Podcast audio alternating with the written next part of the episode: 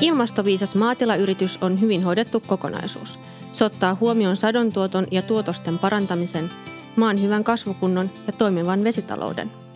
Suomessa maatalouden hyvät viljelykäytännöt ja tuotantotavat pitävät jo nykyisellään sisällään monia ilmastoviisaita toimenpiteitä. Tämä podcast tarjoaa konkreettisia vinkkejä siihen, mitä viljelijä voi tehdä omassa arjessaan hillitäkseen kasvihuonekaasupäästöjä. Tämä on Ilmastoviisaat.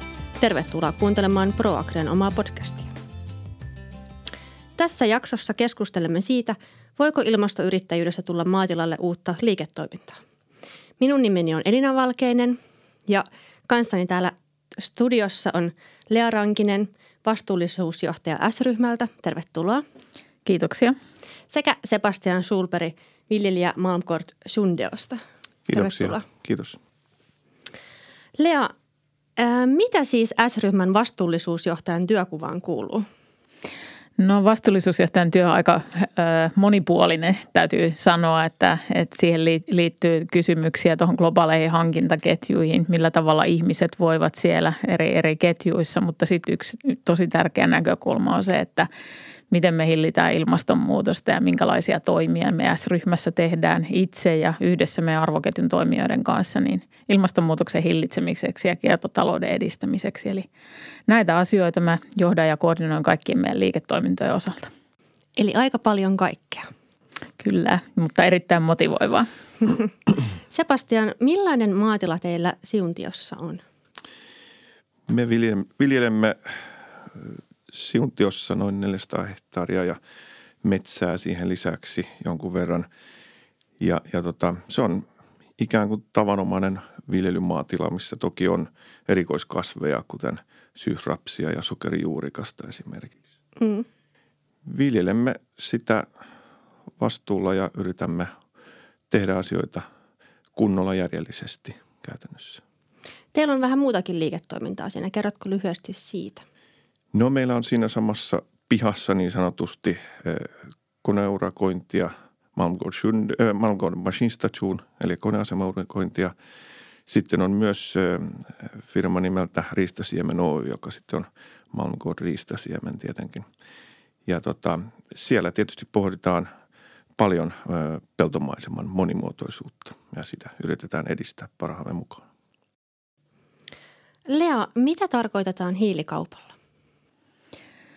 No hiili, hiilikauppa on tota, se, voisi sanoa, että se on semmoinen kehittyvä asia myös käytännössä ja, ja va, vaatii ihan selkeästi vielä määrittelyä, mutta se mitä se tänä päivänä on, niin ymmärretään pitkälti ehkä päästökauppajärjestelmään ja, ja siihen, että minkälaiset toimialat tähän kuuluu ja, ja, ja sitten niin pystyvät ostamaan niin sanotusti päästövähennysoikeuksia, eli päästöjä vähennetään jossain muualla, mikäli se on kustannustehokkaampaa niin sanotusti, mutta samaaikaisesti sitten vuosien varrella on lähtenyt kehittymään myös aloitteita tämmöisistä vapaaehtoisista hiilikauppajärjestelmistä, niin sanotusta hiilipörsseistä. Ja, ja silloin puhutaan, puhutaan siitä, että pystytäänkö rahoittamaan hankkeita tai toimintaa, missä hiilen varastointia tai hiilen poistoa ilmakehästä tai hiilen sidontaa joko metsiin tai maaperään, niin – niin, niin pystytään todentamaan ja myymään sitten kreditteinä toisille toimijoille, jotka haluavat kompensoida omaa toimintaansa. Eli tällaisia on jo olemassa? No olemassa, on olemassa tietyllä tavalla ja Suomessakin on pilotoitu ensimmäistä tällaista hiilipörssiä tänä vuonna. Fortum on käynnistänyt tämmöisen puro vapaaehtoisen hiilipörssin ja siinä on ollut eri toimijoita niin kuin rakentamassa sitä mallia ja me S-ryhmässä ollaan pilotoitu myös ja testattu tätä tämmöistä niin kuin hiilen markkinapaikkaa käytännössä, mutta, mutta sitten myös ehkä tähän alkutuotantoon liittyen niin on katsottu, että muun muassa Australiassa, Kaliforniassa ainakin on kokeiluja siitä, että on luotu jonkinlaisia järjestelmiä, missä, missä alkutuottajakin, jos on pystynyt todentamaan, että on, on hiiltä sidottu maaperään, niin on pystynyt sitten myymään, myymään niitä kredittejä muille toimijoille. No mitkä ovat hiilikaupan tulevaisuuden niin mahdollisuudet viljelijälle täällä Suomessa? No kyllä mä itse näkisin, että itse asiassa voi olla paljonkin mahdollisuuksia ja Suomessa on tällä hetkellä todella paljon hyvää, hyvää tutkimustyötä tutkimustyötä meneillään ja se, että tämä meidän yhteistyö Proagrian kanssa tulevaisuusvalmennukset, mutta sitten myös tämä hiiliviljelyn niin kuin tutkiminen ja hiiliviljelyn kouluttaminen tällä hetkellä Suomessa tärkeää työtä ja sitä, että tutkitaan näiden hiilen varastoitumista tuonne maaperään. Eli me ollaan S-ryhmässä itse nyt rahoitettu tähän Carbon Action-hankkeeseen sellaista tutkimusta, missä 30 tilalla on sieltä metrisyvyydestä otettu maanäytteitä ja – ja siinä pystytään katsomaan sitten myös, että kun se tilojen historia mukaan lukien, eli, eli millä toimilla olisi vaikutusta sitten, että sitä pysyvyyttä oikeasti siellä olisi. Ja, ja mikäli nämä sitten onnistutaan, me myös mallintaa Suomessa näihin mittaamis- ja todentamisjärjestelmiin käytännössä se hiilen varastoituminen ja pysyvyys, niin se sitten pidemmällä aikavälillä mahdollistaisi sen, että, että myös tämmöisiä hiilikredittejä saataisiin ehkä kaupankäyntiin. Ja sitten toiset toimijat, jos esimerkiksi S-ryhmä haluaisi kompensoida lopat, loput päästönsä omasta toiminnasta, niin mielellään ehkä katsottaisiin niitä kohteita, mitä täältä kotimaasta löytyy. Mitä Sebastian ajattelee tästä hiilikaupasta?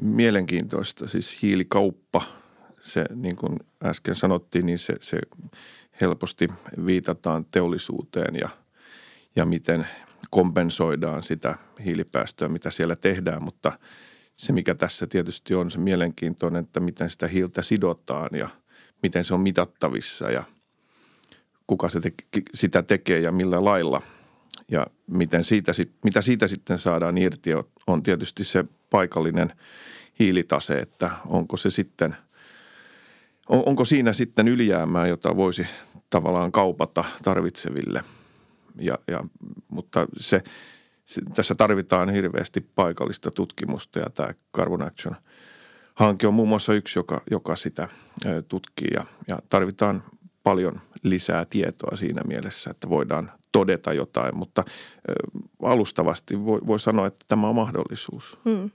Onko ilmastonmuutos näkynyt jollain tavalla sun omalla tilalla jo? No varmasti ilmastonmuutos näkyy tilalla. Ilmastohan on kuitenkin se tärkein työväline tilalla, niin joten, joten kyllähän se niin kuin sitä seuraa ja sitä muutoksia yrittää ymmärtää ja, ja, ja, ja tavallaan kehittää toimintaa siten, että, että niistä olisi mahdollisimman paljon hyötyä tavallaan tästä ilmastosta, mm. ei vain muutoksesta, vaan ilmastosta ylipäätänsä. Ää, muutoksesta niin, niin voi sanoa, että – no mun, mun ajanjakso on hyvin lyhkäinen, siis reilu 40 vuotta, niin tota, se, se on niin kuin maailmanjaksossa hyvin pieni osa, mutta, mutta kuitenkin äh, sanoisin, että tuntuu siltä, että kuitenkin äh, ääripäät on lisääntynyt, eli tulee rankkasateita, kun sataa ja tulee hellejaksoja, kun on poutaa. Ja, ja siihen nähden niin, niin on, on hyvä varautua näihin ääripäihin ja – ja silloin tietysti maan kasvukunto, sen, sen maan rakenne ja miten se pitää vettä ja miten se myös läpäisee vettä on, mm. on ihan selkeitä asioita. Oletko sä tehnyt jo jotain toimia ilmastonmuutoksen johdosta?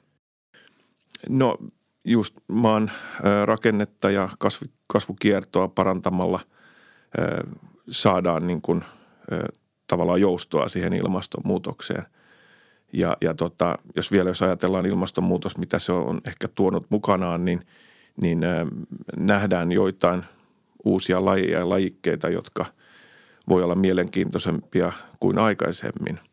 Tosin pitää muistaa, että, että, että ilmastonmuutos on, on kuitenkin siinä mielessä vähäistä ja, ja, ja mä sanon vähäistä, mutta siis erilaista, niin kuin – se, se lajikkeen kohdalla se muutos pitäisi olla pysyvää, jotta siihen voi luottaa tavallaan. Mm. Että, että jos, jos kylvää esimerkiksi syysrapsia Suomessa, niin siihen sisältyy aina aika iso riski, vaikka se mahdollista on monena vuonna. Mutta ilmastonmuutos, jos ajattelee siihen mielessä, ei ole niin pysyvää, että voisi sanoa, että nyt tämä toimii tämä kasvi. Mm. Eli taloudellisesti se ei välttämättä vielä ole, ole, ole auennut, mutta se antaa mahdollisuuksia ja, ja kokeneille antaa ehkä – intoa. Hmm. Sä oot tota, kehittänyt sun viljelyä niin sanottuun conservation farming suuntaan. Mitä se tarkoittaa? No se tarkoittaa sitä, että mä pyrin vähentämään muokkausta siellä, missä se on mahdollista. Eli mennään tavallaan maaperän ja olosuhteiden ehdolla siinä muokkauksessa. Eli jos, jos maaperä on kunnossa ja se ei tarvitse muokkausta, niin silloin sitä ei tehdä. Jos maan tiivistyminen semmoista, että nyt sitä on pakko harjoittaa, niin, niin silloin, silloin sitä tehdään. Mutta, mutta luulen, että, että tässä niin kuin ajan saatossa se voidaan vähentää huomattavasti niin kuin, verrattuna mitä sitä nyt on tehty. Ja, mutta se on, se on pitkä aikajänteen niin kuin muutos, että ihan niin kuin hetkessä sitä ei voi mm. sataprosenttisesti tehdä, että se, se muutos tulee pikkuhiljaa. Mutta siihen pyritään ja, ja samalla myös kasvipeitteisyyttä lisäämään. Mutta siinä on ihan sama haaste, että meidän ilmasto on, on kuitenkin huomattavasti vaihteleva, vaihtelevampi kuin edes e, e, Etelä-Ruotsissa tai Euroopassa. Että monesti se unohdetaan, kun ollaan täällä – kesäkuun loppupuolella ja ihmettelen, kun sama keli on Skoonessa tai Saksassa ja, ja, ja kevät alkaa joskus vain muutamia viikkoja mielestämme myöhässä. Ja tota, Mutta mut se, se syksyn, syksyn ö, lämpötilat ja, ja kosteudet tekee sen, että meillä on huomattavasti lyhyempi kasvujakso silti. Mm. Eli siinä mielessä ei, ei, olla, ei voida verrata, mutta kuitenkin mahdollisuuksia on tuohon – muuttaa käytäntöjä paremmaksi. Mutta se, tämäkin vaatii tutkimusta, jotta tiedetään, että mitä kasveja sinne kasvikiertoon kannattaa laittaa ja mitkä pärjäävät meille ja mitkä ei. No mitä kasveja sulla nyt on siellä viljelykierrossa? Sä tuossa viittasit jo syysrapsiin ja onko se joku sellainen perussapluuna, mitä sä niinku toistat vai miten sä oot sen kehittänyt tai mm, rakentanut?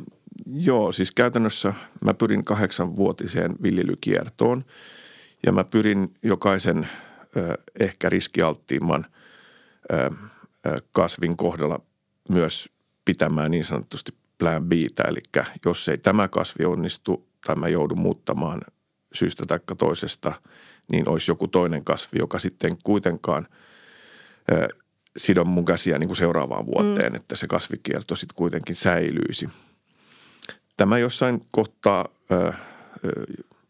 joutuu miettimään niin kuin tuotantoa siinä mielessä, että se, se, se plan B ei välttämättä tuota niin hyvin kuin plan A. Mutta pitemmässä aikavälillä niin mä luulen, että mun, mun tuotanto nousee. Eli se kasvikierto antaa kuitenkin sen, että tulevina vuosina jokainen tuotantokasvi antaa paljon enemmän kuin mitä tänä päivänä. Vaikka siellä välissä on, on tavallaan monimuotoisuusnurmia taikka, taikka hunajakukkaa. Nämä on, on kompromisseja aina. Ei, ei voi ajatella vain yhtä vuotta eteenpäin. Kyllä pitää miettiä pidempään, mutta, mutta ei, tämä on haastavaa. Siis en mä sano, että mä onnistun tässä kahdeksan vuoden kasvikierrossa, mutta mä oon pistänyt aika paljon ajatuksia siihen ja, ja pyrin siihen kyllä. Näetkö sä noin muuten ilmastotyössä mahdollisuuksia noin niin kuin liiketoiminnallisesti? No siis tässä puhuttiin hiilikaupasta niin sanotusti, niin, niin se sanotaan, että e-, ennen kuin siitä oikeastaan voi puhua, pitää miettiä, että kuka omistaa sen hiilikaupan, kuka tekee sitä hiilikauppaa ja kenen, kenen omaisuutta se käytännössä on. Ja, ja tietysti maanomistajana ja, ja siinä mielessä ajattelen, että, että se maapalsta, mikä kullakin on, niin se on tietty omaisuus, josta saa ikään kuin päättää tietyssä – rajoin tietenkin, mutta, mutta jos, jos minä päätän siellä pitää monimuotoisuusnurmeo, joka sitoo hiiltä, niin, niin minä päätän niin ja minä saan sitä hyötyä. Jos minä päätän jotain muuta, niin, niin sitten on, on joku muu kasvi. Tietysti yhteiskunta voi sitä ajatusta tukea, mutta, mutta jos, jos ajatellaan, että tämä olisi jotenkin ö, yhteiskunnan hiiltä, mitä sidotaan tässä tai se olisi joku yleishyödyllinen hiilivarasto tässä maassa, niin sillä käy hyvin nopeasti niin kuin Itämerelle, että kun kukaan ei sitä omista, niin kukaan ei myöskään sitä vaali. Mm. Mitä sillä onko sinulla jotain ajatuksia tähän ilmasto, miten tehdään ilmastotyöstä liiketoimintaa maatiloille? Joo, joo to, toki tätä voi lähestyä tuon ton hiilikaupankin kautta, mutta lähtökohtaisesti ensin ajatteli sillä tavalla, että se ilmastotyö varmaan ensin, ensisijaisesti ensin on osa sitä jo olemassa olevaa liiketoimintaa ja, ja miten sitä niin kuin maatilaa yritystä johdetaan ja pyöritetään. Siellä voi tehdä erilaisia, eri, erilaisia toimenpiteitä, millä sitten myös niin kuin hillitään ilmastonmuutosta tai sopeudutaan. Se on varmasti se, se yksi asia, mutta sitten toinen – toinen kiinnostava näkökulma on se, että ne tulevaisuuden näkymät ja, ja just se en, en, ennustaminen niistä. Ja oli ihan kiinnostava, mitä, mitä äsken todettiin, että millä vauhdilla muuttuu ja milloin voi olla varmuus, että jotain lajikkeita voi ruveta käyttämään. Mutta sitten ehkä niin kuin mikä yhteistyöpotentiaali kaupankin kanssa on just siitä niin kuluttajan trendeistä tulevaisuudessa ja, ja että mihin se kulutuskäyttäytyminen on, on muuttumassa ja, ja mihin suuntaan kannattaa laittaa. Mut, mutta ja sitten ihan tietenkin tämän niin kuin ilmastotoimien osalta niin, niin on sitä itse ehkä miettinyt, että siinä on varmasti kolme lähtökohtaa. Se yksi on niillä normitoimenpiteillä, että – se niin kuin tavallaan tuotannon tehostaminen tai tuottavuuden parantaminen, jos se maaperä voi paremmin ja niin edelleen, niin, niin silloin saanto voi, voi olla parempi. Mut sitten, ja sitten se toinen keino on tämä, että saadaanko tämmöiset todentamisjärjestelmät ja mittaamismenetelmät kehitettyä sellaiseksi, että silloin kun tila, joka on samaa mieltä, että omistaa sen omistaa sen maan ja pystyy sanomaan, että lisäisyyttä on tullut hiilesidontaa tai haluaa, haluaa semmoiseen panostaa, niin, niin pystytään sitten, pysty sitten tämmöisiä hiilikredittejä myymään ja tulee tulovirtaa. Sitten kolmas kulma on se, että ihan mitä tuotteita siellä tänä päivänäkin kehitetään ja, ja jos me jotenkin pystytään läpinäkyvyydellä rakentamaan siitä, että ne on vähäpäästöisempiä tai, tai niistä on tullut vähäpäästöisempiä, niin mä uskon, että niillä on arvoa myös – myös kuluttajalle, että ne voi olla potentiaalisesti tällaisia niin kuin lisäarvotuotteita. No miten me saadaan viestittyä kuluttajille siitä ilmastotyöstä? Joo, no si- siinä varmasti on vielä yhteistä, yhteistäkin haastetta niin kuin pohdittavaksi. Eli, eli tänä päivänä tietenkin olemassa olevia keinoja on ne, että, että monet niin kuin viestinnälliset keinot.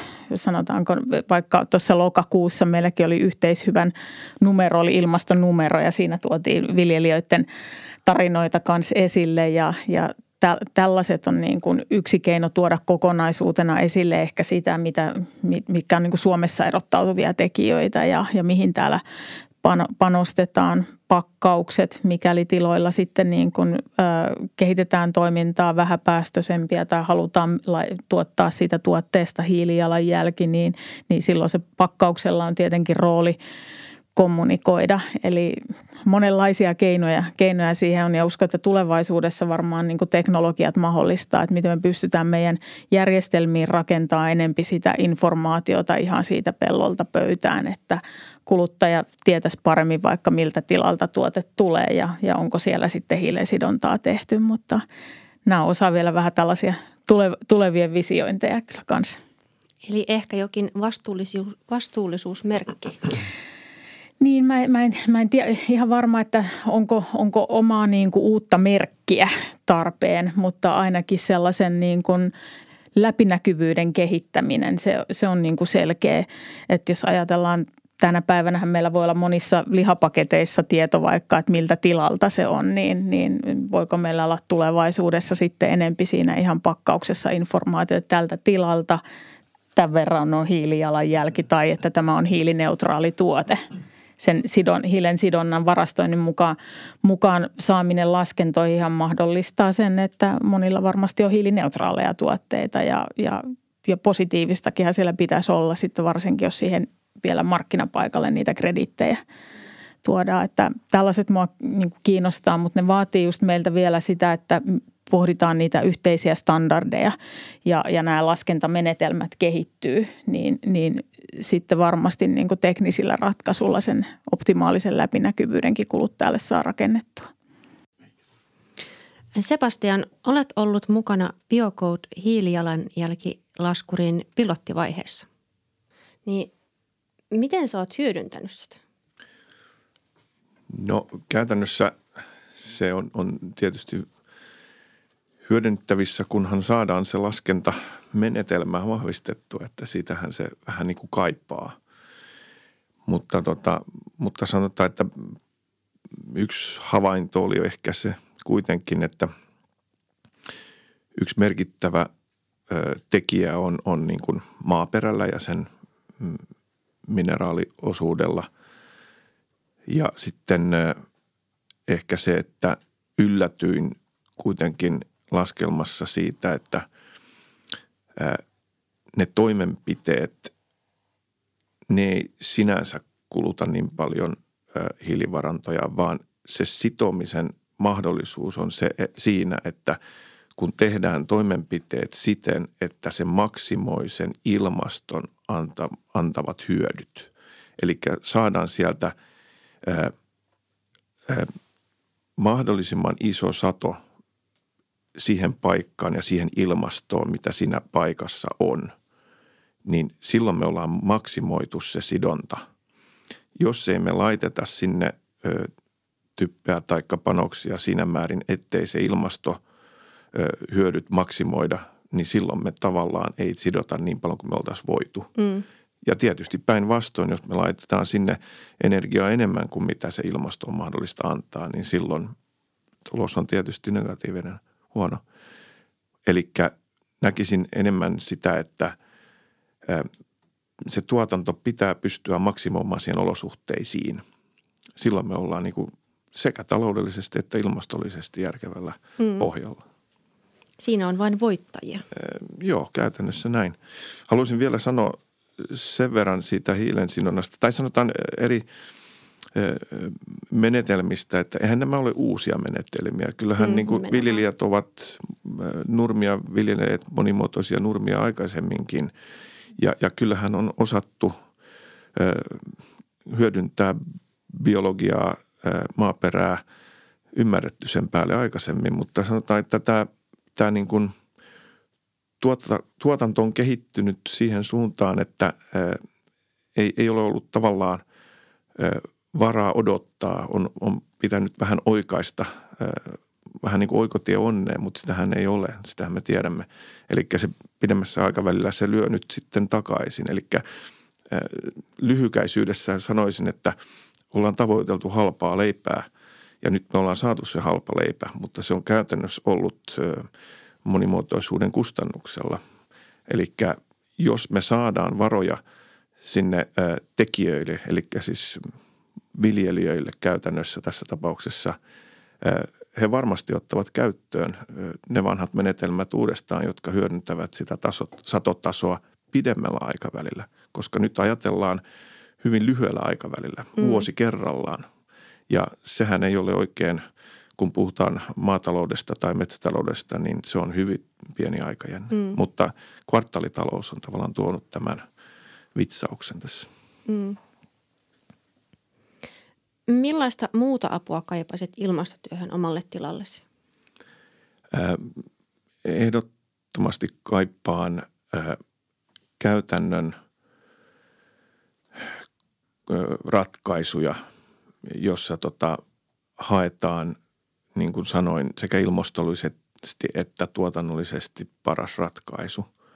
Ja ne on vähintäänkin Suomessa hankittavaa tietoa, eli se, se on niin kuin Suomessa pakko perehtyä asioihin. Se ei mm. auta, että Amerikan preerialla tai, tai edes Saksassa. Suomeen valmiiksi sopeutettua. Joo, siis se on käytännössä – se on niin paikallista se viljely, että tota, et, et olosuhteet on niin paikallisia, että on pakko tavallaan tutkia se Etelä-Suomi ja, ja, ja Keski-Suomi niin kuin melkein erikseen. Mutta oltaisiin nyt edes Suomen tutkimuksen varassa, niin oltaisiin jo pitkällä. Ja, ja mun mielestä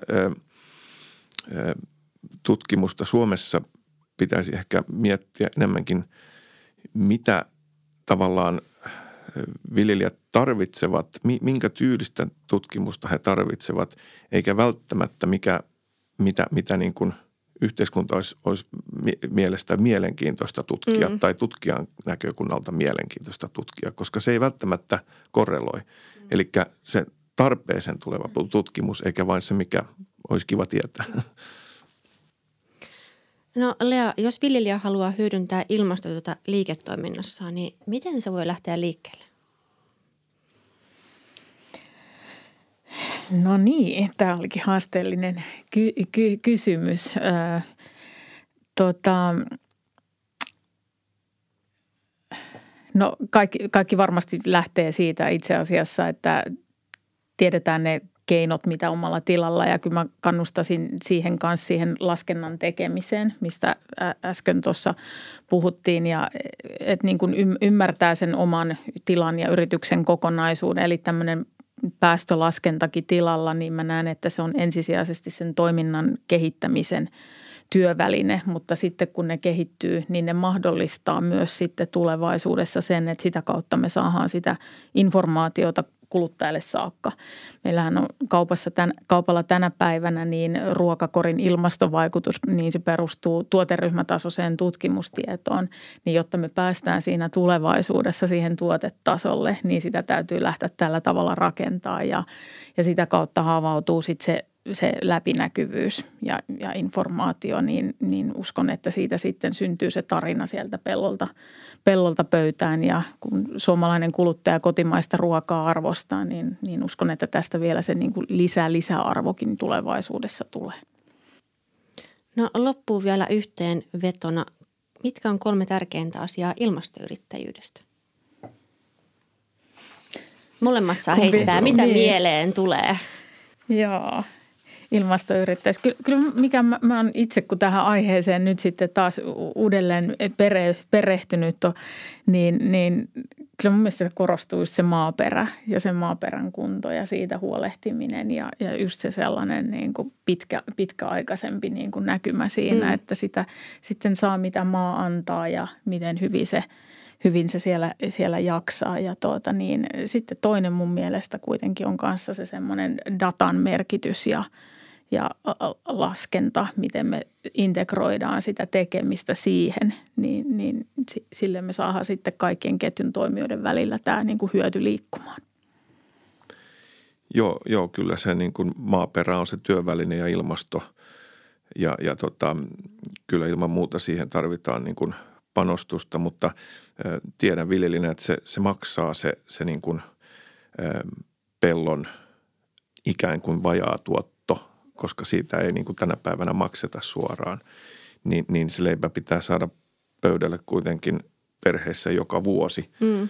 joka syksy, ei vain sinä syksynä, kun on tuotantokasvi. Mm. Eli se tarkoittaa sitä, että, että kyllä siihen tarvitaan niin kuin panostusta ja, ja tota, pidemmällä aikavälillä voi olla, että, että, tai viljelijä hyötyykin siitä pidemmällä aikavälillä, mutta, mutta tämä, tämä alku on pakko saada aikaiseksi kuitenkin. Ja siihen on iso kynnys, jos, jos tuotanto muutenkin on, on siinä rajamailla, että kestääkö tai kantaako, niin, niin silloin ei, ei hevillä laita nurmea, joka ei tuota muuta kuin hiiltä, mistä ei saa maksua tänä päivänä. Mm. Onko teillä muita ää, terveisiä tai käytännön vinkkejä ilmastoviisaalle maatalousyrittäjälle? No siis musta niin kuin – tai jos mä ajattelen niin itseäni tavallaan siinä mielessä, että, että, että pienikin asia, niin sillä voi olla niin kuin merkitystä, että, että, että ei voi ajatella, että, että nyt pitäisi niin kuin koko lohko tehdä jollakin tavalla, jotta tämä olisi hyödyllistä, vaan, vaan se pieni metsä, metsän siivu tai, tai pieni kaistale, niin silläkin on merkitystä, onko se sitten monimuotoisuutta tai – kastematojen lisääntymisaluetta vai miksi sitä voi sanoa, mm. mutta, mutta kuitenkin, et, et, e, ja, ja ennen kaikkea miettiä, että onko, onko tämä hyväksi todettu tapa ainoa tapa, että voi olla, että on toinenkin tapa olemassa ja sitä, sitä myöten kehittää asioita, että tota, kyllä mä voin sanoa, että isän kanssa keskustelut on välillä todella mielenkiintoisia, koska – hyväksi todettu tapa ei olekaan ainoa tapa. Paitsi isän mielestä. Ehkä, mutta, mutta aikansa kutakin siis kehitys menee eteenpäin. Mm. Onko Lea sulla jotain mielessä? Joo, ja tuohon jatkaa, että kehitys menee eteenpäin ja keskustelukin voi viedä asioita just eteenpäin, että vaikka samaa mieltä ei aina heti, heti oiskaan. Mulla sellaisia tuli mieleen kanssa, että itse asiassa tuohon niin tutkimukseen ja, ja siihen, että, että niin kuin hyödyntää tutkimusta, mutta että sitten toisaalta, että tuo, tuokaa ja tuoda esille niitä tarpeita käytännössä, että mitä asioita pitäisi tutkia ja minkä, mitä asioita pitäisi mallintaa vielä paremmin käytännössä. Että musta tuo oikeasti sellainen tosi hyvä, hyvä konkreettinen asia, mihin moni toimija voisi tarttua. Ja toinen, mikä mieleen sitten tuli, että pidetään mieli avoimena niille uusille, uusillekin käytännöille ja ajatuksille, mitä sitten voi tulla. Että toivon, että löytyy niitä just kanssa aina niitä edelläkävijöitäkin, jotka lähtee rohkeasti kokeilemaan uusia käytäntöjä, niin, niin niistä saadaan sitten skaalattua laajemminkin myöhemmin. Mahtavaa. Kiitos tästä. Kiitos Lea ja kiitos Sebastian. Kiitoksia. Kiitoksia paljon.